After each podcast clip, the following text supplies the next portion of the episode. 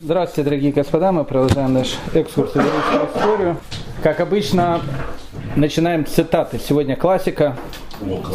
Соломон, Экклезиаст, по-нашенски Куэлет. Что было, то и будет, что творилось, то и будет твориться, и ничего нет нового под солнцем. Бывает, скажет о чем-то, гляди, это новое, а уже было оно в веках, что прошли до нас. Куэлет, 1 глава, 9-10 стих.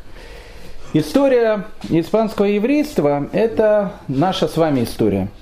Очень уж она похожа на историю российского еврейства. И без этой параллели нам будет очень трудно понять дальнейшее повествование, о котором мы будем говорить. Ну, давайте вспомним в двух словах. Э, евреи живут на территории Российской империи. Солженицын прав, 200 лет. Потому что до этого они не жили в России, до этого они жили там, в Польше и Польшу присоединили просто. 200 лет, 200 лет вместе. Ну, к тому моменту чуть меньше, чем 200 лет. Э, евреи живут в России, они живут в черте оседлости, живут бедно, живут плохо. Но живут по-еврейски. Э, местечки, синагоги, школы. И тут приходит 1917 год, сначала февральская революция, потом Великая Октябрьская социалистическая революция. После которой огромная масса евреев, которая живет на территории Российской империи, им, им сказали следующую вещь о том, что религия это опиум для народа. Кто ее будет э, придерживаться, э, будет плохо. То есть, э, начиная от лишения гражданских прав, заканчивая том, что человек не сможет не устроиться на работу никуда, это такое начало, а потом Сибирь и потом, может быть, и выше мер наказания, сколько людей за это просто были убиты. И поэтому вот перед всеми российскими евреями, которые большей своей части жили традиционным образом жизни, стал вот такой вот вопрос, что делать дальше. И российское еврейство, оно раскололось на три группы.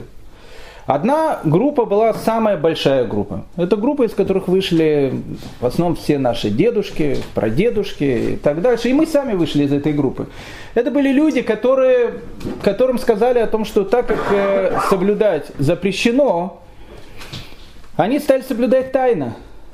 Ну, что-то больше, кто-то меньше, кто-то потом просто начал работать, по субботам работали, люди не могли уже там не работать, и кушать кошерное стали меньше, но многие тайно продолжали это делать, продолжали, продолжали соблюдать. Их дети чуть меньше, их внуки вообще меньше, а их там правнуки, многие вообще забыли о том, что э, они евреи.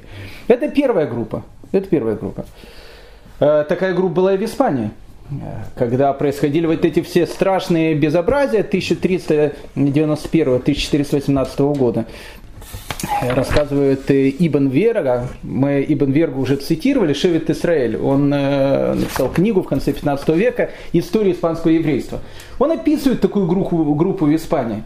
Вот он говорит, э, э, приходит некий священник, к некому губернатору какой-то большой области испанской и говорит, посмотрите, все ваши конверсы, все ваши эти мараны, которые, которые э, насильно, под страхом смерти, то, э, вот, по любым обстоятельствам, точно так же, как наши дедушки и бабушки, э, внешне перестали соблюдать. Только тогда они назывались христианами, сейчас они называются комсомольцами, коммунистами, я не знаю, кем они называются.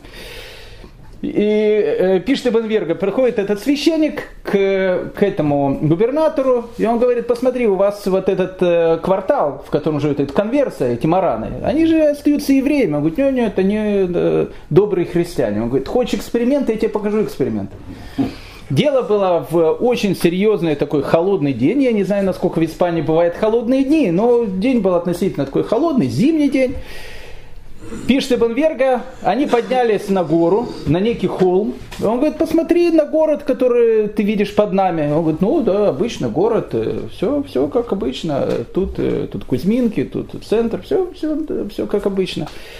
Он говорит, приглядись более внимательно. Тебе ничего странным не кажется? Он говорит, да нет, будет ничего странным не кажется. Он говорит, холодно сегодня? И он говорит, холодно.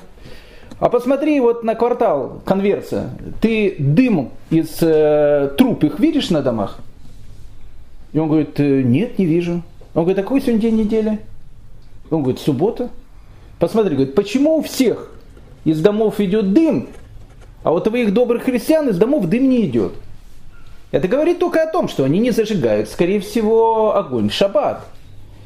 Это были первая вот эта вот группа, конверсии, они похожи на наших дедушек и бабушек. Они как бы они старались, они старались, э, мой дедушка тоже приносил мацу из синагоги, э, кто-то приносил курочек там на базары, чтобы их там зашхитовали. У каждого своя, своя такая была история, но все больше и больше уходило. Это была большая часть евреев, которая была в России, она такая же была в Испании. Была меньшая часть евреев, которая, несмотря ни на что, сказала о том, что мы евреи. Мы евреи, мы будем евреями, мы жили как евреи, мы все что угодно, но мы евреями останемся. Их было мало, их отправляли в лагеря, их лишали всех прав и так дальше, но они выжили. Это группа, небольшая группа, которая осталась евреями, несмотря ни на что. Это была маленькая группа.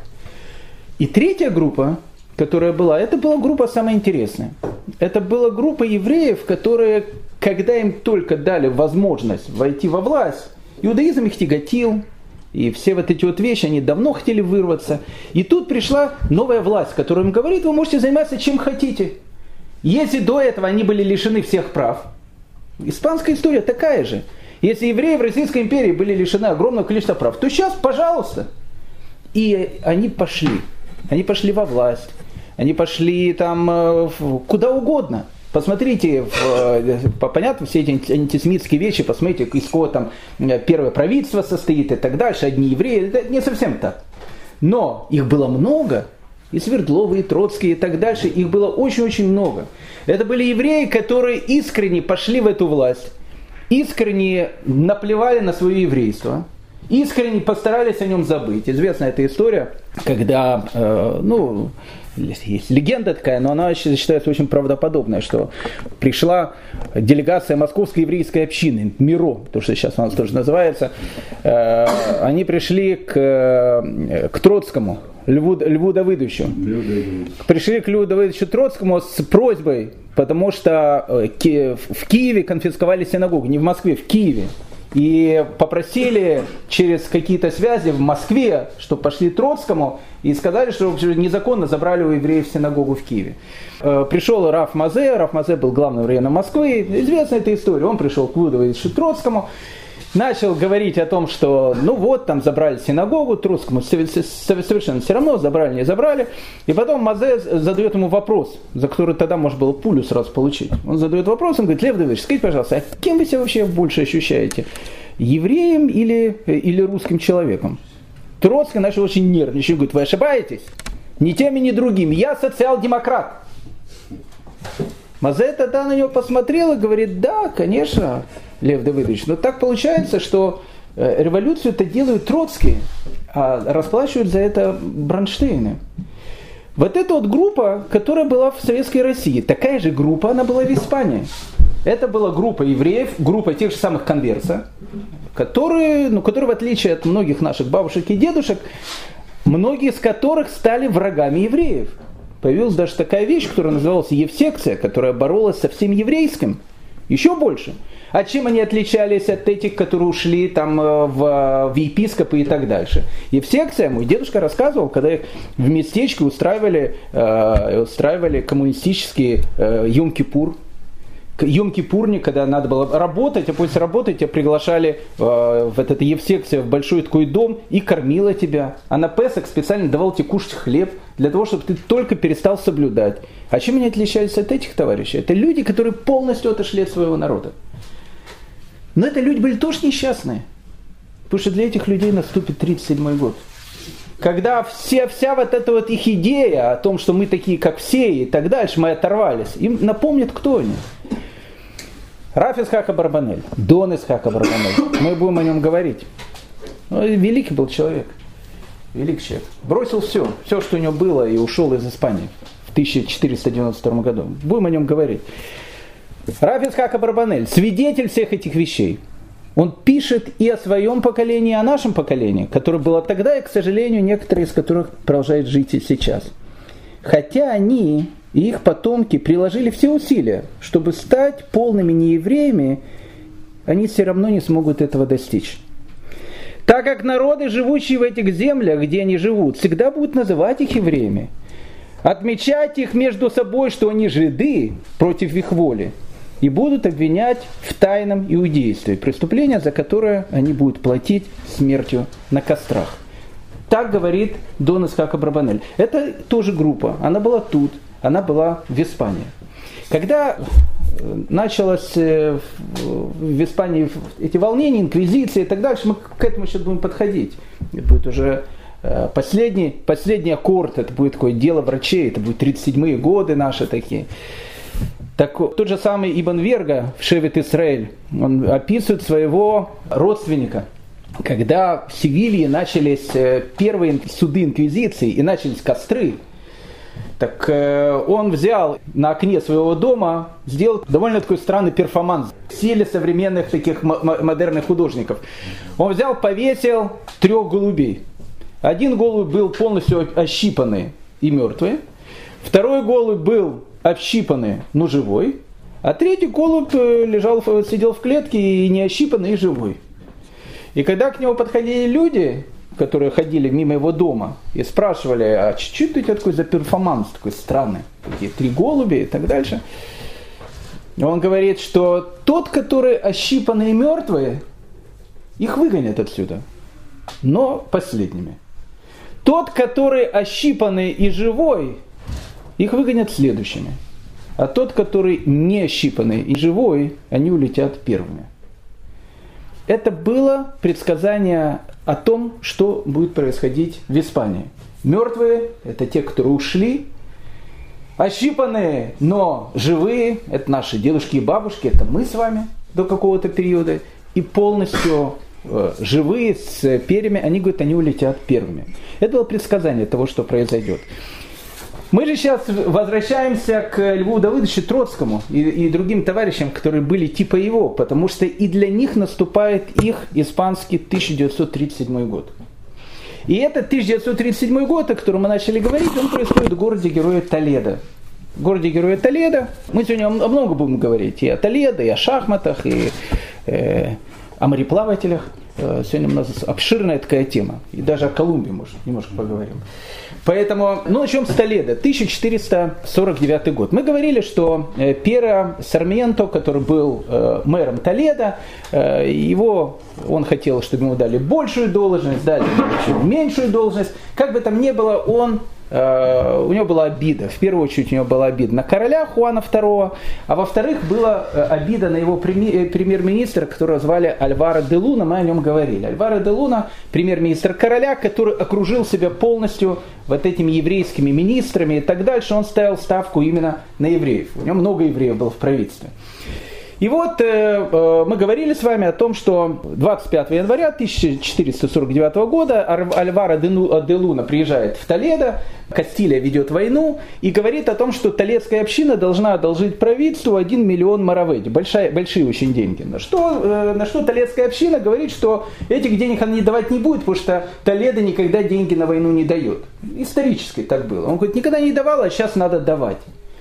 И в, в городе начинаются эти волнения. Что давать, не давать, давать, не давать. Не давать это бунт против короля. Давать э, один миллион, это гигантские деньги. Ну, в конце концов, решили, надо давать.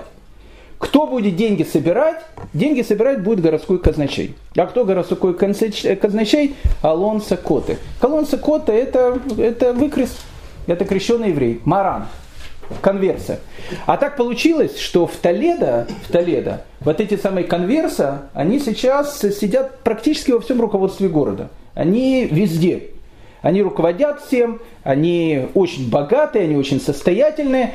Это раздражает многих. В первую очередь это раздражает самих испанцев, которые видят, что ничего себе, до 17 года они там чертей светлости жили, а тут хоп, они сейчас уже в правительстве сидят. Это раздражает. Это раздражает чернь, простой народ, который говорит, жиди пархоти, куда они, что они там делают. Это всех раздражает. Это всех раздражает. Вот эти конверсы, которые были в Толедо наверху, они были типа Льва Давыдовича. Я не скажу, что все Троцкого, но многие из них, они уже как бы привыкли к этой хорошей жизни. Алонсо Коте, он же, может, себя и евреем даже не считает. Он э, казначей Толеда. Он ходит по городу и собирает деньги. А в городе так настроение уже не очень такое хорошее. И мэр хочет э, поднять восстание. Давно он уже тоже, надо только, чтобы был какой-то этот повод. И, и вот э, по городу пошла, пошли разговоры. Посмотрите, кто, кто забирает у нас деньги. Деньги у нас забирает Альваро де Луна, премьер-министр. А премьер-министра все считали, вот как есть один э, президент очень, очень известной страны, очень древней страны, одной из древнейших стран мира, страны древних укров. Его постоянно почему-то называют евреем. Хотя фамилия у него на Ко заканчивается, и как бы, ну, какие-то еврейские корни, наверное, у него были. Но все его почему-то евреем считают. Почему? Потому что, ну, как бы, потому что он сейчас отрицательный персонаж. Был бы положительный персонаж, он бы был бы укром. Отрицательный персонаж, он, значит, э, из, э, из этих товарищей. Точно так же и тут было. То есть Альвера де Луна, он не еврей, он, он испанец, самый настоящий. Но так как вокруг него много евреев, то его все считают тоже как еврей.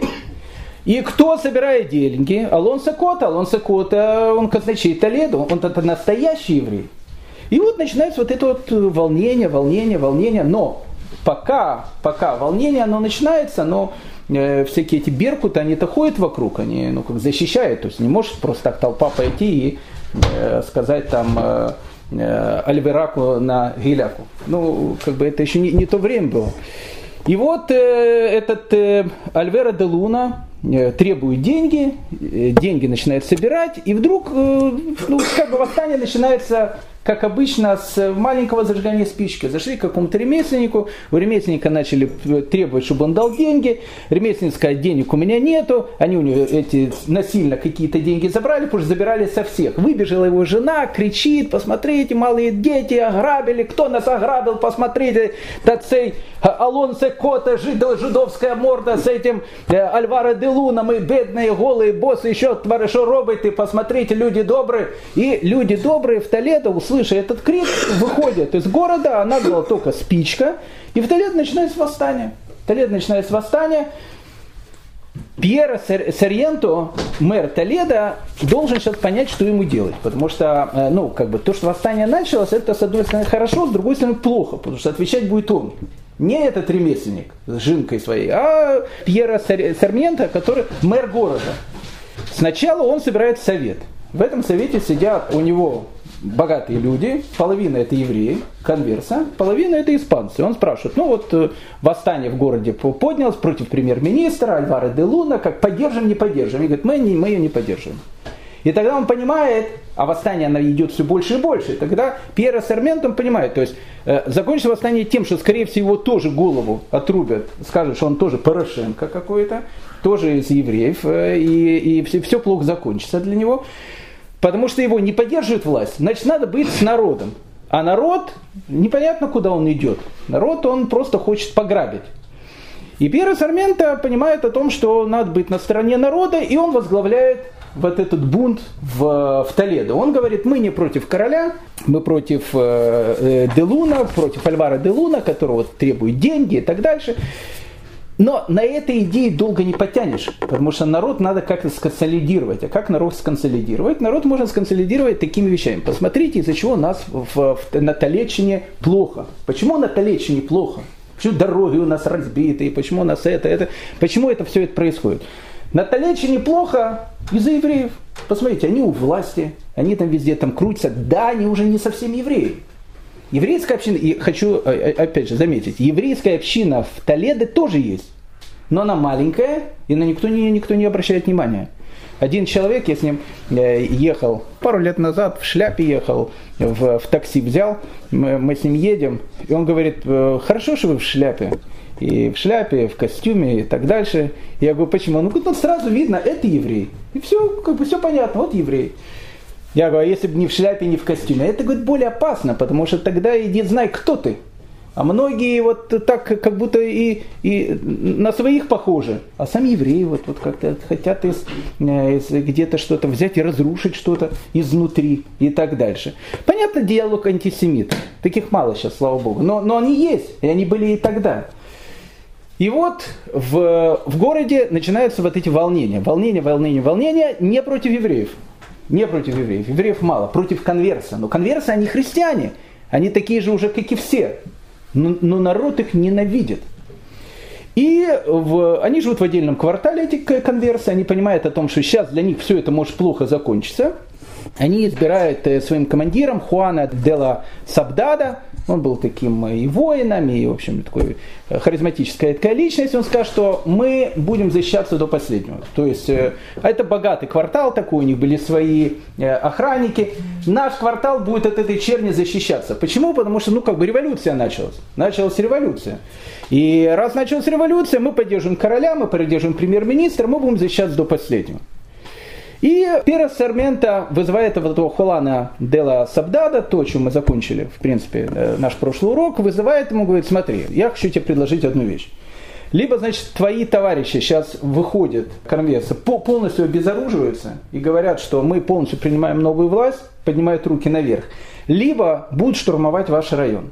Король сейчас с войсками находится далеко, вас много, но вас все равно намного меньше, чем нас, и будет полная резня. Поэтому думайте, что вам делать. Конверсы не хотят резни. И Хуан де ла Сабдат э, говорит, я попытаюсь поговорить э, с, с моим, э, значит, с, с нашими людьми, и конверсы они складывают оружие. Ну, Хуана де ла Сабдада тут же новый революционный трибунал обвиняет в измене, говорит, что это он подстрекал, и вешают этот вверх ногами, э, это карточка нового времени, будет вешать вверх ногами, чтобы подольше человек умирал, либо сжигать на костре, это уже будет вторая вещь. И конверсы, они голые боссы ну как, не тоже голые боссы, они в своих домах остались, но они совершенно безоружные. А в городе начинается волнение, волнение, волнение.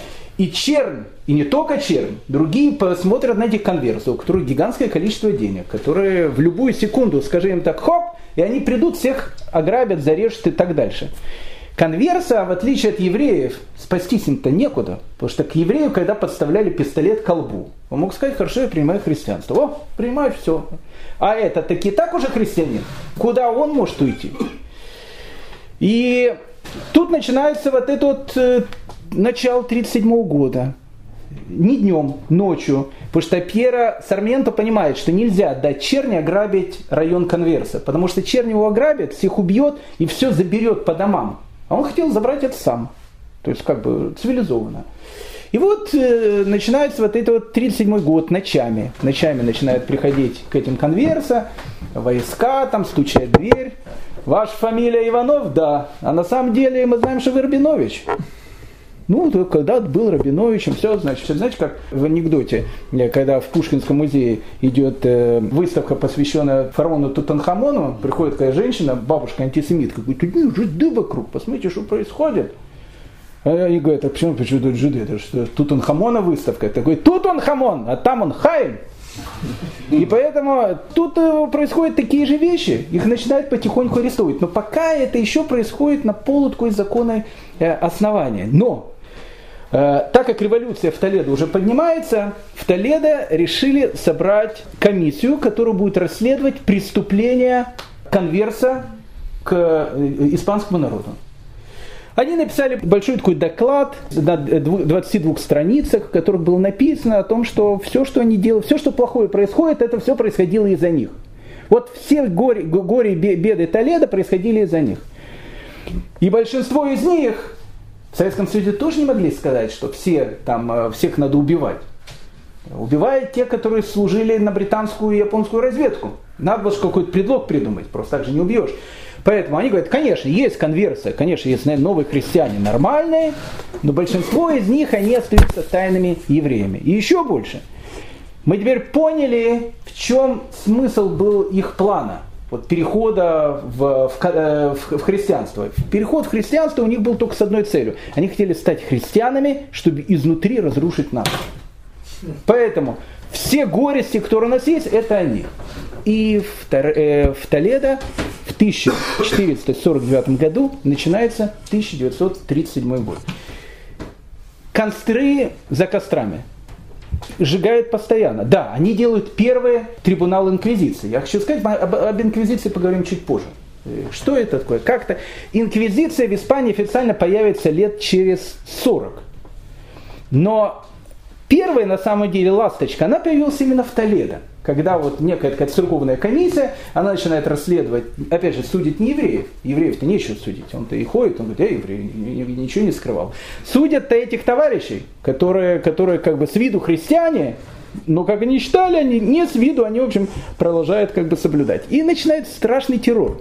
Страшный террор. Э, эти бедные конверсы в Толедо, которые жили очень-очень э, э, очень богато, начинают терять свои должности и так дальше. Казалось бы, возникает луч света в темном царстве. Потому что король Хуан III, о котором мы э, с вами говорили, Хуан II, прошу прощения, о котором мы с вами говорили, он воевал на границе с Португалией. Мы насчет Португалии сейчас тоже поговорим воевал на границе Португалии, три месяца его не было, и все три месяца, то, что его не было, в Толедо и было все это безобразие. И вот, значит, эти три месяца проходят, и вдруг король вместе с войсками подступает к Толедо спустя три месяца. Пишет письмо это Сармьентому, мэру города, говорит, что ж ты такой гад делаешь? Ты же за короля всегда был. Почему ты восстание бунтовать в городе начал? Вот мы сейчас стоим с войсками, мы сейчас войдем в город, и тут начнет страшная резня. У короля Хуана II был сын. Его звали Энрике. Запомните это имя, мы сейчас с ним тоже познакомимся. Его будут звать Энрике Бессильный, потому увидим, почему бессильный. Несчастный человек был, но типус такой, но хороший по отношению к евреям. Тогда был принцем этот Энрике. Он говорит, пап, не надо, не надо, давайте, давайте, давайте сделать так, не надо, не надо брать, Толедо столица Кастилии. Ну, то есть, то есть Шама, не дай бог, что там, не знаю, там, Киев сбунтовался, Москва сбунтовалась. Ну что, сейчас столицу ты будешь штурмом брать? Давай я договорюсь потихоньку с восставшими, услышим, что они хотят, э, узнаем, что мы можем сделать, услышим их требования, давай это мирным путем решим. Ну, Хуан II говорит, ну, давай решаем мирным путем. И ходит с войсками. Восставшие в, в Толедо восприняли это как временную победу. То есть, как бы, их будут слушать, с ними будут говорить. И тут начинается в Толедо все больше и больше эта антиеврейская истерия. Заканчивается эта антиеврейская истерия 5 июня 1449 года, когда собирается заседание муниципалитета, на которой принимается так э, называемый Толецкий статут. Это очень интересный документ, господа, очень интересный документ. Потому что Толецкий статут, он скажет фразу, которую потом скажет еще один человек. Это будет Мартин Лютер. А потом скажет еще один человек – Спустя почти что 500 лет после Мартина Лютера это будет Гитлер. Фраза очень интересная в Толецком статуте, она появляется. Она звучит так. Еврея нельзя изменить даже переходом в христианство. Это новая фраза, потому что до этого, до этого было как? Еврей он плохой, он дьявола. Почему? Почему? Потому что он не христианин, давайте мы его крестим. Он станет как бы один из нас. Так это, было, это была идеология средневекового, и не только средневекового общества. Что говорил Гитлер? Гитлер говорил, мне плевать. Он христианин, он мусульманин, он называет себя немцем, не немцем. Если он еврей, это невозможно убрать. Вот он еврей и все. Мартин Лютер, который создаст лютеранство, протестантизм, мы потом о нем будем говорить. Он, с одной стороны, евреев очень любил, потом евреев перестал любить, потом сказал потрясающую вещь. Он говорит, невозможно из еврея сделать христианина. Правда, говорит, нет, можно. При помощи небольшой операции – когда он будет спать, отрезать ему голову еврейскую и пришить голову христианскую. Тогда, тогда его можно изменить. Но так, как говорит Мартин Лютер, в результате такой операции пациент не выживет, ну, мы тогда скажем, что он умер при неудачной операции. Поэтому в, в Толецком статуте впервые, 5 июня 1449 года, звучит этот лозунг о том, что еврея нельзя изменить даже переходом в христианство. Из этого в Толедо делается вывод, послушайте, вывод очень важный. Все конверсы, все евреи, которые пришли в христианство, в Толедо, и они призывают это всей Испании, их надо лишить полных гражданских прав. Как у евреев. Они не имеют права занимать никакие посты. Их, им нужно сделать препоны, любые препоны на получение какой-то профессии. Они э, не могут быть свидетелями в суде. То есть они становятся людьми даже не, не второго, не пятого, двадцать пятого сорта. Причем это касается не только их, но и их детей, внуков, правнуков и вообще всех. И вот приходит этот Рабинович поступать в МГУ, говорит, я-то на отлично э, школу закончил. И папа у меня коммунист, и, и мама коммунистка, и воевали Великую Отечественную. А Рабиновича не примут в МГУ. Почему? Потому что Рабинович. Все, кто жили в Советском Союзе, они это помнят. И тут начинается вот эта вот вещь в Толедо. в один день, 5 июня 1449 года, все евреи в Толедо были лишены всех своих гражданских прав. Не евреи, конверса. Евреи, ладно, и так у них, так не было прав. Издается новый указ. Евреи, даже переходящие в христианство, он становится в тех же самых правах, точнее, у них нет вообще никаких прав, которые э, были и у евреев. Через э, буквально месяц после этих безобразий, когда издается этот Толецкий статут, в город входит Энрике. Энрике это э, сын короля, входит э, красиво, помпезно, полторы тысячи всадников, знать, они все входят в, в Толедо. Толедо выходит перед ним, кланяется, хлеб солью, мы, мы там ничего не бастуем, все у нас все нормально. У нас только одно требование. До этого этого требования не было, теперь оно появилось. У нас только одно требование. Какое требование? Мы ничего не хотим, мы за короля, мы за всех, за власть, мы все, мы просим только одну вещь. Точнее, даже две вещи. Первая вещь. Убрать этого Пархатова Альвара де Луна. Он не Пархат, он испанец, он Пархат. Вы же считали, что он уже все, его евреи окружили и так дальше. Это первая вещь. Вторая вещь. Лишить всех конверсий в Испании их всех гражданских прав. Чтобы их не было больше в правительстве, чтобы их не было больше во власти, чтобы их не было больше нигде. Это скандальная ситуация. Это Энрике, да, сказал? Это, это сказали, сказал народ этому Энрике. Требования, после которых прекратится... А какая, какая должность была у Энрике? Энрике он был инфант, он был, он был наследник престола. То есть, то есть он сын короля. Его папа был король. И он говорит, я папе передам ваши требования. Понятно, на эти требования никто не идет. Но зараза, которая была в Толедо, она начинает распространяться по всей Испании город Сьюдат-Реаль. Маленький город в Испании. В этом маленьком испанском городе их тоже жили конверта. Конверса. Тоже они жили, тоже жили эти мараны. Но так как уже вещь пошла по всей Испании о том, что евреи, евреи, там и все, вот начинается хоть дело врачей 53 года. Но это еще не, совсем дело врачей, дело врачей начнется чуть позже. Но так как волна, она идет уже по всей Испании, в этом Сьюат-Реале собрали всех э, евреев, опять же, не евреев, там евреев уже не было, конверсия, христиан-евреев, собрали и, и начали просто резать. Захватили их дома, устроили еврейский погром, обычный еврейский погром. Уже никого не интересует, еврей он или конверсия он называется. Если еврей, помните, Донас как Абрабанель, как они будут хотеть скрыть свое еврейство, как они будут хотеть говорить о том, что мы, мы другие, мы такие же, как и вы. Они, говорят, придут и напомнят, кто они.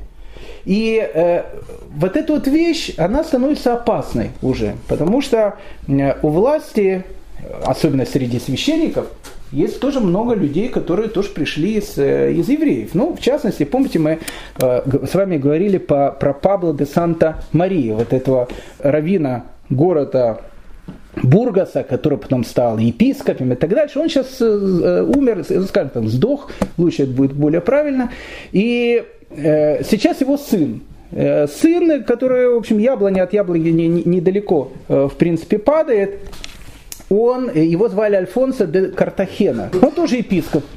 Он тоже епископ. Он, в отличие от своего папы, принял христианство. Когда папа принял христианство в 1391 году, ему было всего лишь 5 лет. Поэтому он не был тем, который принял христианство в, в ну, скажем так, в, в зрелом возрасте, как его папа. Он принял ребенком, принял ребенком, воспитывался в христианских школах, он был полным христианином. И жил себе совершенно нормально в Испании. И он даже уже забыл о том, что он еврей. Но так как волна, она начинает идти, а он епископ Картахены, и тут он видит, в его родной Картахене начинают идти тоже разговоры. А батюшка Танас, он тоже из этих самых. И он понимает, что сейчас вот эта волна, она дойдет не просто к простым, она дойдет даже таким, как он. И он понимает, что это все опасно, надо что-то делать. Он собирает делегацию, большую делегацию, и понимает, что надо ее направить в Рим, к папе римскому, которого тогда звали Николай V. К Николаю Пятому отправляют делегацию со словами, что э, ваш там, не знаю, принцвященство, не знаю, как папу зовут, папа. Папа, спаси. Что происходит? У нас, говорит, в Испании происходит полное безобразие. Там есть добрые христиане. Вы же сами уже 1400 лет только теми занимаетесь, чтобы евреев обратить. Вот посмотрите, сколько у нас обращенных. И тут, казалось бы, что им надо давать все свободы, там, э, э, любить и говорить, как хорошо, что вы пришли в христианство, чтобы еще больше пришли. Сейчас в Испании начинается вот эта вот антиеврейская истерия. Ее надо как-то прекращать. Николай V прекратил бы ее сразу, но требования, которые звучали в Испании – они где-то Николаю Пятому тоже близки. Потому что требования какие? Сбросить с поста этого Альвара де Луна. Альвара де Луна не любил никто. Мы говорили, что это Трамп Испании 15 века. Никто его не любил. И поэтому Папа Римский тоже как бы и не против, чтобы его сбросили. Поэтому не знает, на чьей э, половине поля сейчас мяч. И он ждет долгих три месяца. Долгих три месяца он не дает ответа. Кто, какая партия победит в Испании? Когда через три месяца он видит о том, что побеждает все-таки партия Альвара де Луна, и он как бы хорошо стоит у власти, Николаю Пятому ничего не остается, как издать булу. В этой буле он говорит о том, что постановление папское, о том, что Сармьента, вот этот Пьеро Сармента, который мэр восставшего Толеда, он отлучается от церкви, ему дается анафима, точно так же дается анафима абсолютно всем, кто поддерживает это восстание в Толедо. И он призывает всех христиан Испании, чтобы все вместе помогли королю и выбить эту заразу из, из э, Толеда. Почему? Потому что то, что происходит в Толедо, это на самом деле бунт. И этот бунт, он противоречит христианской идеологии. Христианская идеология, особенно то, что Толедские статуты и так дальше, лишает э, евреев христиан всех прав и так дальше. Единственное, что Николай V э, в этой буле он заканчивает словами. Слова эти очень, очень такие важные, потому что они потом очень тоже сыграют. Он пишет так. Но если окажется, что некоторые из этих людей после крещения не наслаждаются христианской религией или не хранят христианскую веру по злому умыслу, в таких случаях к ним должны быть применены все правила, которые были применены на этом соборе. То есть, в принципе, Николай V говорит о том, что безобразие, так притеснять э, новых христиан и так дальше. Но Иди знай, может быть, ну, кто-то из них, он действительно вот такой. Это надо расследовать. Это будет первая ласточка, которая закончится страшной инквизицией в Испании, о которой мы будем говорить. Но все заканчивается там, в принципе, относительно хэппи-эндом, потому что сам народ Толеда, который Папа Римский отлучает от церкви, кто поддерживает мэра? Мэра, понятно, уже не поддерживает. Пьера Сарментой его из города изгоняет, он остается живым. Город Толедо, он идет под власть короля. И, казалось бы, вся вот эта вот вещь успокоился. Был 1449 год, до рокового 9 ава 1492 года остается еще ни много ни, много ни мало 43 года. Что же происходит в этот момент в Испании? В этот момент в Испании происходят пикантные ситуации, о которых, безусловно, надо поговорить, потому что они связаны со всем дальнейшим нашим повествованием. Альваро де Луна. Альваро де Луна премьер-министр короля, игрушка, о которой мы говорили, человек, э, с которым, в принципе, король вырос, который знает его с детства. Альваро де Луна человек, который королю очень предан. Альваро де Луна человек, который окружил себя этими конверса, некоторыми евреями, и все вот это возмущение, оно идет в первую очередь против него. Как это ни странно звучит, Альваро де Луна, он станет жертвой своего любимого короля, которого он воспитывал с детства. И его любимый король умрет тоже став жертвой смерти Альвара де Луна. Ну, в любых таких ситуациях, как обычно говорят французы, надо делать э, известный логический такой принцип, который называется «шерше для фам», то, что переводится на э, латинский язык «треба искати, э, шукати жинку». То есть э, на русский переводится «всегда ищи женщину». И э, тут, в общем, как бы тоже, э, тут, тут нужно вспомнить про женщину, потому что это, э, без этого э, не будет совершенно понятно наше дальнейшее повествование. У Хуана II, который сейчас царствует, у него было четыре ребенка. В те времена дети умирали очень рано и выживали единицы, скажем э, так. У него из четырех детей выжил только один. Этот вот самый принц, которого, о котором мы говорили, Энрике, он является наследником престола. И казалось бы, все очень хорошо. И казалось бы, все отлично. Есть наследник престола, что еще нужно? Но у бедного Энрике э, были проблемы. Энрике был уже 7 лет женат. И в результате этой своей свадьбы у нее не было детей. Еще больше. Не то, что у нее даже не было детей, а сначала это были слухи, а потом это был как бы свершившийся факт, говорили о том, что Энрике вообще со своей женой никогда, то, что называется, и не жил. Ситуация скандальная. И начинают ходить разговоры в испанском обществе. Какие разговоры? От самых таких смешных до самых таких, э, в общем, не очень хороших. Не очень хорошие разговоры о том, что с женой не живет, потому что он, ну, просто женок не любит. А кого он любит, он все-таки живет в Испании, Испания Евросоюз, а в Евросоюзе э, в основном, э, ну, как мужчина на мужчин женится, ну, как принято так. И, и на самом деле он тоже там, он живет, он живет, он любит, ну, ну не женщину, а человека, значит, какого-то этого, пажа какого-то, даже называли имя и фамилию. Ну, скорее всего, был поклеп. Вторая вещь, она была более опасная в то время. Говорили о том, что он, ну как бы это красиво сказать, о том, что он бессильный. Ну, его таки называли потом Энрике, Энрике бессильный, он так и войдет в, в мировую историю. По этой точке зрения о том, что ну как вот, вот у него не получается. Был огромный скандал, к этому подключили Папу Римскому. Надо, надо было доказать о том, что не бессильно, а сильный. Э, ну, сделали чисто испанская такую вещь. Э, вызвали э, некую женщину, как Владимир Радович говорит, э, э, таких вот э, особых профессий. И в присутствии суда она доказала, что он таки сильный. А некоторые говорили, что это все было подкуплено и так дальше. В общем, его развели, его поженили опять на другой женщине. Говорили, что проблем в женщине, он с этой женщиной тоже не жил, потом каким-то трудом, не знаю, она как-то забеременела. Желефан. Да, она как-то забеременела, его жена родила дочку Хуану. Но все в, в королевском дворе знали, что это не его дочка. Даже знали, кто папа этой дочки. Вся эта ситуация, она была опасная. Почему была опасная? Потому что э, Эльвара де Луна, который очень хорошо относится к королю, знает о том, что король, ну как, ну сколько ему еще, до 120 лет ему, конечно, но он рано или поздно уйдет. Потом у него есть сын, Инрике, у которого нет наследников. Да, у него родилась какая-то дочка, но все над этой дочкой смеются. Слишком она, что она похожа на нашего дворника Ивана Васильевича ну Чапаева. А все говорят, что э, фамилия у него Фрунзе или там, там Фурман.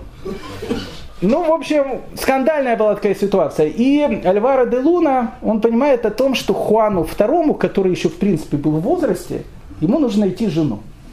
Посмотрите, зачем я это все говорю? Это очень важно. Все, что я говорю, все очень важно к нашему повествованию. Надо найти жену. И сам Альваро де Луна, это самое страшное, и находит ему эту жену. Где находит ему эту жену? В Португалии находит Изабеллу португальскую, она, э, в общем, королевских корней, э, надо союз Португалии. И вот э, Хуан II, ему 42 года, он вдовец, молодая Изабелла португальская, 19-летняя девочка, их и поженили. Ну, скажем так, Изабелла португальская, она была, ну, как бы сказать, ну, она потом закончила в дурке. Я думаю, что у нее какие-то образы шизофренические, они, видно, с рождения были. Ну, и больной человек был относительно. Хотя, в принципе, наверное, может, как-то она э, и э, вела себя э, какое-то время нормально. Ну, в общем, как бы не было, их поженили. Хуан II поженился на Изабелле португальской. И у них рождается двое детей. Один мальчик, которого звали Альфонс – а и вторая девочка, которую, как и маму, звали Изабелла. Они не были ни ашкеназами, ни сефардами, они своих детей могли назвать честь живых родителей. Изабелла. Эту Изабеллу запомните. Это будет та самая Изабелла, которая Христофор Бонифатьевич Колумба будет э, посылать на поиски Индии, когда он откроет Америку. Это будет та самая Изабелла, которая потом вместе со своим муженьком Фердинандом будет выгонять евреев из Испании. Вот, вот тут она рождается. Рождается она от Хуана II, но пока они не имеют никаких э, законных прав, потому что, ну как, они, они как бы дети короля, но будущий король это будет, понятно, Энрике. Но через какое-то время Альваро де Луна, который понимает, что а, а, это и, и Изабелла Португальская, еще раз, она была у нее с мозгами была не, не очень. Какие-то вещи она делала туда-сюда, и он ее начинает полностью корректировать. Так не делай, так делай, так не делай, так делай. Ну, как бы жинка жинкой. Э, бывает так, что женщина вот очень надоела. Вот ее так надоело, что она начала пилить э, голову своему э, престарелому супругу Хуану II. Посмотри, говорит, вот твой этот премьер-министр мне жизнь не дает. И, и обвинял его и в этом, и в этом, и в этом, в чем только можно. Хуан II на один прекрасный момент, когда она его уже полностью достала, она скажет, что действительно надо его отдать под суд, может быть, зажрался мой премьер-министр, его отдали под суд. Суд был относительно недолгим. В результате этого Альвара де Луна друга короля, единственного друга короля, который там был, его казнили. И когда, Альваро де, и, и когда Хуан II понимает о том, что казнили его друга, с которым он прожил, ну как бы он всю жизнь, он ему всю жизнь помогал, у Хуана II начинает портиться у самого здоровья, и э, в результате этого он в, в этом же году тоже и умирает. И вот когда умирает э, Хуан II, Э, после него, соответственно, э, становится э, королем его сын, которого зовут Энрико IV, который вошел в историю Энрико IV бессильный. Причем бессильный, мы это поняли. Вообще Энрике IV был то, что у нас называется типусом. Типусом. Все его вот это бессилие, оно это было как бы это все, ну как бы для шуток, но, но то, что он вел себя, это было как бы вот такой типус. Тип такой был. Вел он себя очень странно, э, Энрике IV. Энрике IV был таким демократом. То есть, ну, как бы он, вот он считал, что э, королевские почести это как-то, ну, как бы несовременно. Не, не он отменил то, что при дворе королю целовали руки. Он отменил то, что перед королем начинали все там э, поклоны, там, там эпитетами и так дальше. У него все было демократично очень. Еще больше. Э, в испанском языке были вы и ты. Э, и, ну, понятно, э, людей уважаемых называли на вы. А людей таких там, ну там иди, Вашка, таракашка, там туда-сюда, там ты туда пойди, тут и все, все. Он говорит, все, это надо отменять. Это надо отменять. У нас, говорит, у меня во дворе ко всем отношения на вы. Даже к рабам, даже к слугам вы. Иван Васильевич, там, скажете, все. Это было странно для Испании. Все вот эти были вещи. Он любил простой народ, он часто выходил в город, в Толедо, приходил всякие эти кабаки. Народ его, кстати, очень любил. И он, э, это была какая-то не показуха, как у римских императоров. Он искренне такой человек был. Плюс еще говорили и знали о том, что Энрике IV многим очень людям помогал. Тайно. Причем делал это тайно, чтобы никто не видел, и все, помогал огромному количеству бедных людей. Он был таким Санта-Клаусом. Рассказывали так про него, что там бедные какие-то семьи просыпаются, хоп, смотрят, а во дворе Лексус стоит. Говорит, откуда Лексус? Там написано, а, ты, просили передать от соседнего столика. Все знали о том, что, э, э, все знали о том, что, скорее всего, что это делает Энрике. Был человеком необычным, Энрике IV. Когда Энрике IV становится королем, э, начали идти разговоры, а какая его будет новая политика по отношению к евреям. И тут можно было не бояться. Потому что если Альвара де Луна, с которым он очень был хорошо знаком, он при нем воспитывался, друг его отца, и его отец хорошо относились к евреям, то Энрико IV всех переплюнул. Он окружил себя практически всеми евреями. У него все правительство, практически все правительство, три ключевых поста правительстве Энрике IV занимают евреи. Ну, хорошо, не евреи, конверсы, но они были евреями. И многие евреи, которые живут в Испании, они впервые вздохнули полной грудью. Почему? Потому что был король, я не скажу, он был юдофилом. Но Энрике IV очень уважал евреев. Он окружал себя евреями. У него было очень много евреев. По телевидению тогда много показывали всяких э, репортажей. Везде евреи были хорошие. Это была, это была политика Энрике IV. Э, у него было много, э, допустим, Диего Давила. Диего Давила был его министром финансов. Запомните эту фамилию, она тоже нам будет нужна. Он тоже был конверсия. И, то есть его окружали очень многие такие люди. Все это, конечно, э, приводит к плохим последствиям, потому что ситуация, которая была в Толедо в 1449 году, она, в принципе, никуда и не уходит. Вот это вот в народе, о том, что выскочки из евреев, выкрестов и так дальше, они везде во власти, она начинает уже как бы, она никуда не уходит, она остается. В Испании тогда существует две партии. Одна, если можно так сказать, либеральная партия, которую поддерживает король, которая там за все, все мы все там это вот, э, братья и так дальше. В этой партии гигантское количество этих конверсов, маранов. И вторая партия, антиеврейская, антилиберальная и так дальше. И вот эти две партии, они начинают э, враждовать друг с другом. Сейчас, сейчас какой-то вопрос? Да, это были законодательно утвержденные партии или просто элиты? Нет, нет, это просто элита. Это не были законодательные, там не было законодательных партий. Единственное, единственное глава э, государства король.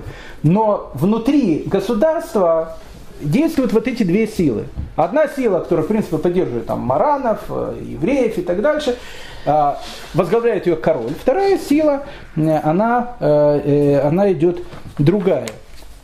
Эту другую э, силу поддерживает, в принципе, духовник короля, человек, которого звали Альфонс де Спина. Альфонс де Спина был францисканским, э, главой францисканского ордена, ректор университета в Саламанке э, и был, э, ну, таким антисемитом, научным антисемитом. То есть он как бы один из как бы лидеров вот этой антиеврейской, антимаранского движения, которое в Испании.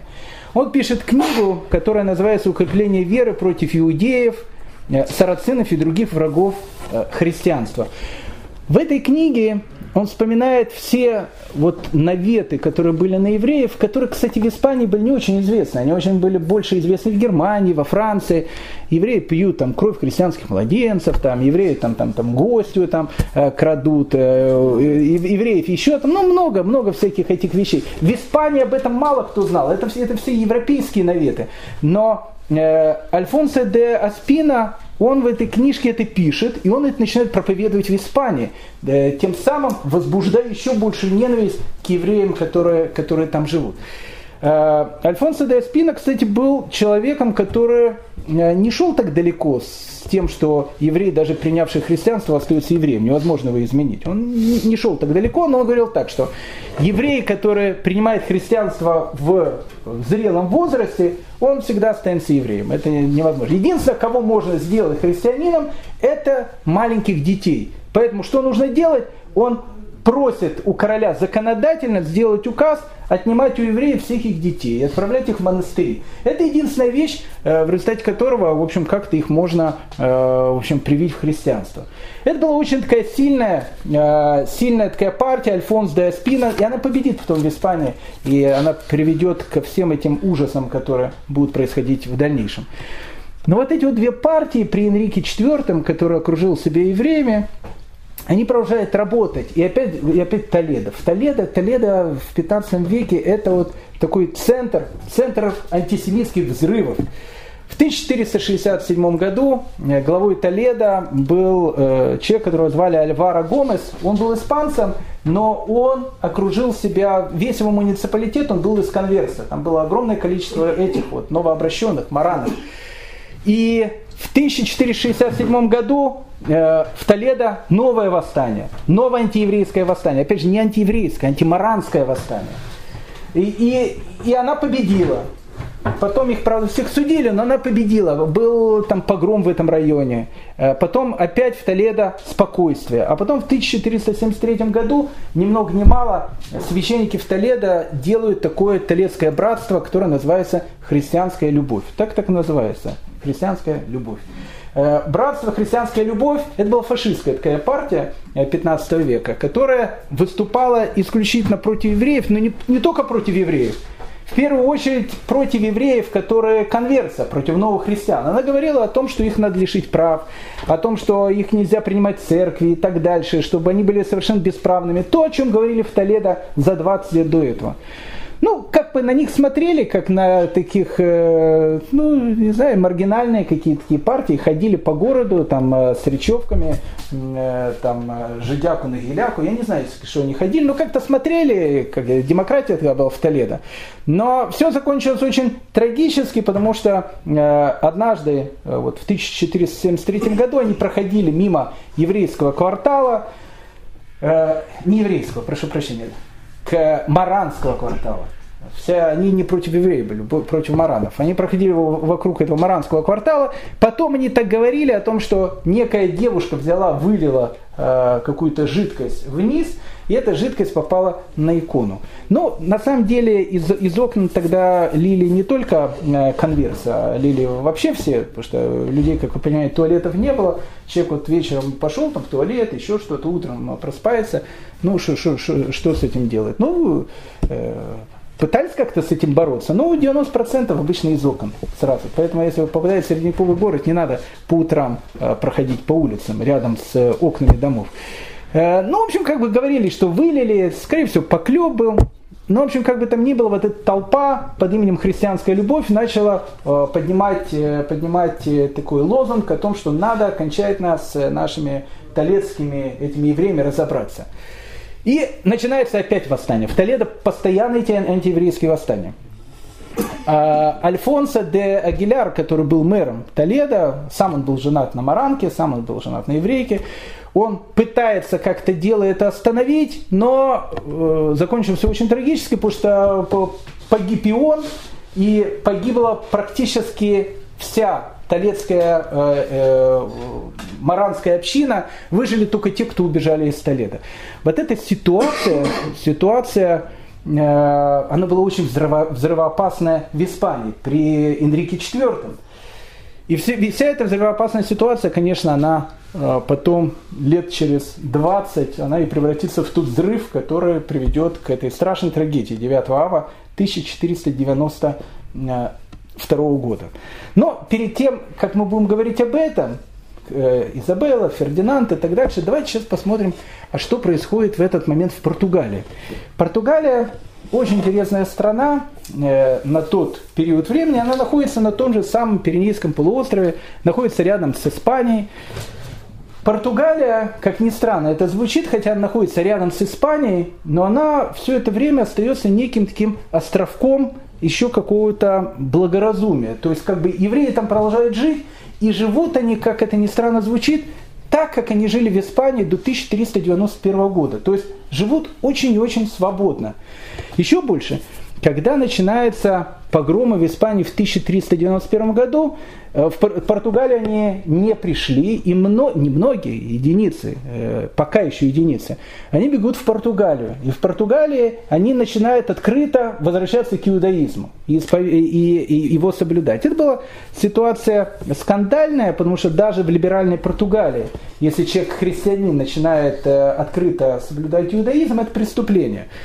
А, был такой главный раввин Португалии, его звали Маше Навара, он э, уговорил короля, он показал ему некие булы христиан, э, пап римских, которые говорили о том, что запрещено человека э, насильно обращать в христианство и так дальше. Поэтому, так как их насильно обратили в христианство, они могут теперь официально начать соблюдать.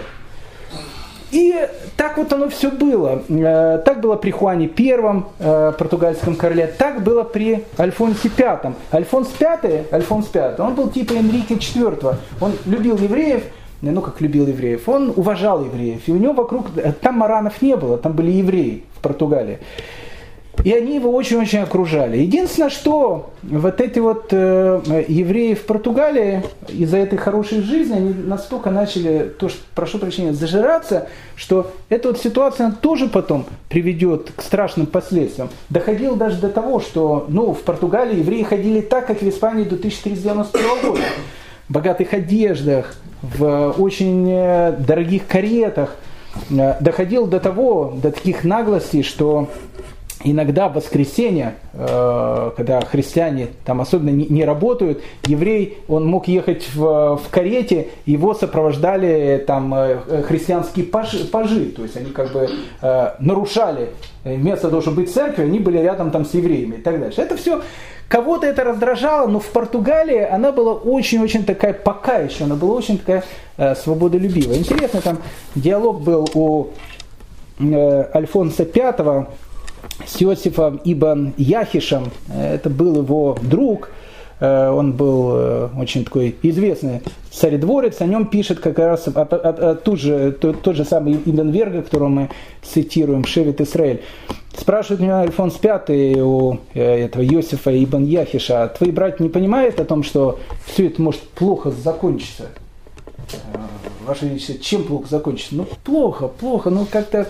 Я сам евреев уважаю, но зачем вот эти вот выпендривания, зачем Э, народу это не нравится. Э, народ по большей части бедно живет. Поскромнее. Скажи своим братьям, они должны жить поскромнее. Ты знаешь, у нас э, это, демократия, но э, надо что-то делать с этим. Вот эта вот э, еврейская вещь, которая была и в Португалии, и в Испании, она потом она в Португалии тоже взорвется. Но пока, пока в Португалии отношение к евреям очень, очень хорошее. И Португалия, в отличие от Испании, она сейчас взяла ту волну, которая может из Португалии превратить ее в силиконовую долину. Э, связано это было с человеком, которого звали Энрике Мореплаватель. И связано это было тоже с евреями. Мы сейчас э, об этом буквально два-три слова надо поговорить, э, потому что без этого тоже будет не очень понятно, что будет происходить дальше. Энрике мореплаватель. Энрике мореплаватель, он был принцем, хотя никогда королем не был. Э, э, он был как морская свинка. То есть морская свинка, она называется морской, но плавать она не умеет. Э, ну, морская свинка. Энрике звали мореплаватель, но сам он, он наверное, на кораблях он плавал, на каких-то, там, на лодочках. Но мореплавателем он не был. В, в мировую историю он вошел как Энрике мореплаватель, потому что с Энрике мореплавателя начинается силиконовая долина Португалии. До этого Португалия это было просто, ну как бы сказать, ну что, ну, я не знаю, с чем ее сравнить такой. Ну, Капотня такая, ну вот такой далекий район такой, ну как бы... Кострома? Ну нет, не буду Кострома. Ну, далекий такой, Чукотка. Далекая, далекая Чукотка. Чукотка хороший, хороший э, такой регион, и Абрамович там был, и все. Ну, что такое... Э, особенно ничего там не было. Рядом Испания. Испания все-таки крутая. В основном весь экспорт идет через нее. Ну, Португалия там, э, к морю выходов был выход. На кораблях они особенно не плавали, как морские свинки. Вот и так прозябали там. Ну, по-бедному так, ну, по-простому там. Португалия, со всем уважением, это был Белоруссия. Там все, все люди хорошо жили, там все нормально. Ну, ну, не богато, не богато, ну хорошо. Спокойно и хорошо жили в Португалии. И тут вот появляется этот самый Энрике мореплаватель. Энрике мореплаватель делает то, что находит силиконовую долину в Португалии. Однажды Энрике мореплаватель, а он живет как раз вот в 15 веке, в это же самое время, он посещает Венецию. Лучше бы он ее не посещал, потому что он посещает Венецию, в его там хорошо принимают, ну, луч подарок э, какой? Э, как говорится в посуке, женщине обычно мороженое, э, нет, женщине цветы, детям мороженое. Это известная фраза. А, а, а что мужику? Мужику книжку. И, э, значит, Энрике мореплавателю, когда он посещает Венецию, решили подарить книжку. Книги тогда были дорогие. Э, самую популярную венецианскую книжку. Венецианцы просто обожали эту книжку, потому что они в честь этой книжки, точнее, в честь этого человека даже аэропорт назвали. Был такой известный мореплаватель, э, венецианец, точнее, которого звали Марко Поло. Марко Поло он совершает свои вот эти известные путешествия, он отправляется на Дальний Восток, он посещает там Индию, посещает Китай. Он проделал, почитайте книжку Марко Поло, потрясающая вещь. Аэропорт Марко, Полка, э, Марко Поло это аэропорт Венеции до сих пор. И вот он, значит, э, приходит в Венецию, ему дарят книжку, книжку Марко Поло. Энрике, мореплаватель, э, никогда не читал эту книжку, начал читать, о, какая интересная книжка. Это же книжка по географии была.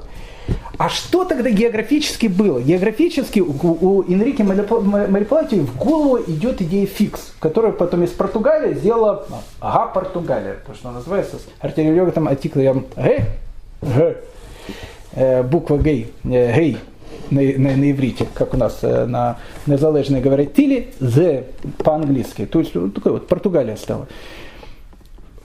Самым дорогим, что было самым дорогим товаром в 15 веке в Европе? Самый дорогой товар.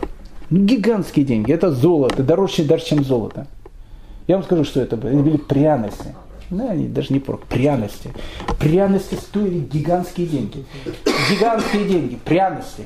Которые сейчас, сейчас пряности тоже бывают дорогие. Но сейчас пряности пошел в Ашан, купил там, а, это, перчик туда, там посолил, все, гигантские деньги стоили пряности, огромные деньги.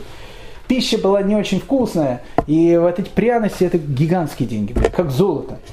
Откуда брали пряности? Пряности брали с островов пряности. В основном это там вокруг Индии и так дальше. Вся, вся эта вот катавасия была. На самом деле на родине пряностей эти пряности они были как мусор.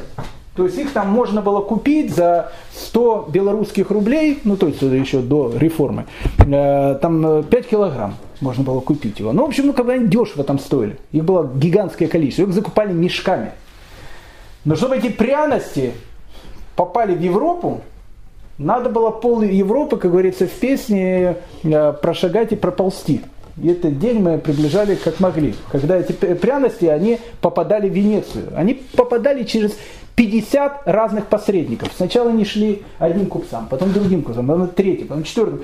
Потом они такими вот совершенно э, гигантскими э, манипуляциями попадали в Александрию Египетскую. Из Александрии Египетской их покупали венецианские э, купцы. Венецианские купцы их привозили в Венецию. Из Венеции это начинало распространяться по Европе, и оно стоило дороже золота. То есть пряности начинаются с копеек, заканчиваются гигантскими деньгами. И тут Энрике мореплаватель читает эту книжку, Марк Пол, говорит, а, а что, говорит, сделать нам так, говорит Энрик мореплаватель, а почему, почему мы идем по земле? Может быть, можно как-то вот Африку так оплыть? А, Африку оплыть. И найти короткую дорогу к этим островам пряности. И тогда нам не нужно будет через всю Европу. А тогда мы тихонечко на наших португальских судах будем туда плыть, за копейки покупать. И, во-первых, пряности дешевле станут. Мы просто, у нас просто появится золото. Это была идея, которую Энрике мореплаватель просто, просто вот стал его идеей фикс. Идея фикс. Но перед этой идеей фикс, вы спрашиваете, какое еще имеет отношение к евреям? Рэб. Полное отношение к евреям имеет. Э, но перед этим, перед этим у Энрике мореплавателя возникает вторая идея. Это, это план максимум, но есть план минимум. Вот рядом с Португалией и Испанией находится Марокко. Северная Африка. Северная Африка уже 700 лет мусульманская страна. Понятно. За Марокко дальше на юг идет пустыня Сахара. Тоже понятно. За пустыней Сахара начинается тропическая Африка. А в тропическая Африка, о которой, о которых мы говорим, это сейчас, там, э, ну, в общем, там центр тропичи, тропики, тропическая Африка, она была главным поставщиком многих вещей, которые шли в Европу. Это было золото, очень много золота там было, это была слоновая кость. Слоновая кость в, в Европе 15 века была, как сейчас, пластмасса. Она очень, очень ценилась. Это были перья страусиные, они тоже продавали за гигантские деньги. И это были рабы. Рабов обычно оттуда брали. Но как их брали? Вся эта торговля шла через мусульман. Мусульмане, которые живут в Марокко, они должны пройти всю пустыню Сахара, дойти туда, вот до этой тропической Африки, взять все, что у них есть, перевести обратно к себе, потом переплавиться через Гибралтарский пролив и продавать в Европе. И все это будет стоить 25 раз дороже. Говорит великий мореплаватель, а что если нам сделать такое... Индия это далеко. А что если мы вот возьмем карту, представьте, Португалию, и возьмем Португалию, вот так хоп, оплывем, а там же рядом а, Африка, посмотрите на корабле, поплем это вот, и мы прямо причалимся к этому центру Африки, к тропикам, без всяких этих вещей. То есть нам не нужны быть эти мусульмане, которые идут через пустыни и так дальше. Мы пойдем к Ландайку. То есть мы прямо туда придем. Наши товары чукотские, португальские, никто в Европе не покупает. Но дикие племена, которые живут там, у нас их будут покупать. Мы им будем продавать э, безделушки э, олимпийских там мишек. А они за олимпийских мишек нам будут платить нефтедолларами. Но как доплыть? Энрик Мемельпарт, у него такие мысли, как доплыть. Для этого нужно, а, создать флот, и, б, создать научную базу, а как же туда доплыть? И вот эту научную базу ему будут создавать еврейские картографы, и еврейские астрономы. они в Португалии будут самыми, что ни есть крутыми. Обратите внимание, когда Христофор Бонифатьевич Колумб будет плыть, он же не будет плыть в Америку. Он же будет плыть из, из Испании в, и в Индию. Он говорит, ага, португальцы уже нашли, а мы другой путь найдем, чтобы и, и, и испанцы туда прошли. Это же было все эти вещи. Когда плыл Христофор Бонифатьевич, мы о нем будем потом говорить, о Колумбе, он плыл, пользуясь еврейскими картами. Вся вот эта картография, она и астрономия, и картография в, в Португалии в основном была еврейская. И Энрике мореплавателю вот этот путь, как доплыть до тропической Африки на кораблях, помогли, помогали евреи. И Португалия, плывя в тропическую Африку, вдруг из э, Чукотки превращается в Силиконовую долину. Она начала просто это золото вывозить оттуда тоннами. Мусульманский север, север Африки, в результате этого начал терпеть большой экономический кризис. Запомните этот экономический кризис, он нам будет тоже поможет лет через 30-40. Все завязано как на евреях. Поэтому в Португалии к этому самому моменту отношение к евреям очень хорошее. Действительно помогает экономике. Э, Португалия, она в тот момент не сходит с ума, как сходит с ума э, и Испания. Португалия в этот момент она занимается тем, что она, в общем, зарабатывает деньги. Она была больше по размеру? Меньше? Чем Испания? Э, Чем Испания, чем сейчас? Не, ну, плюс-минус. Плюс-минус она, наверное, такая же была. Но потом, потом Португалия станет Португалией. Сейчас э, пол Южной Америки, э, не, не пол, но это часть, часть, часть Америки, она говорит на э, португальском языке. Все, все это отсюда будет идти. Как бы там ни было, как бы там ни было, в 1474 году возвращаемся в Испанию. Энрике IV, он умирает. И был вопрос, кто вместо него станет королем. Королем никто не станет, потому что наследников нету. Может стать только кто-то королевой.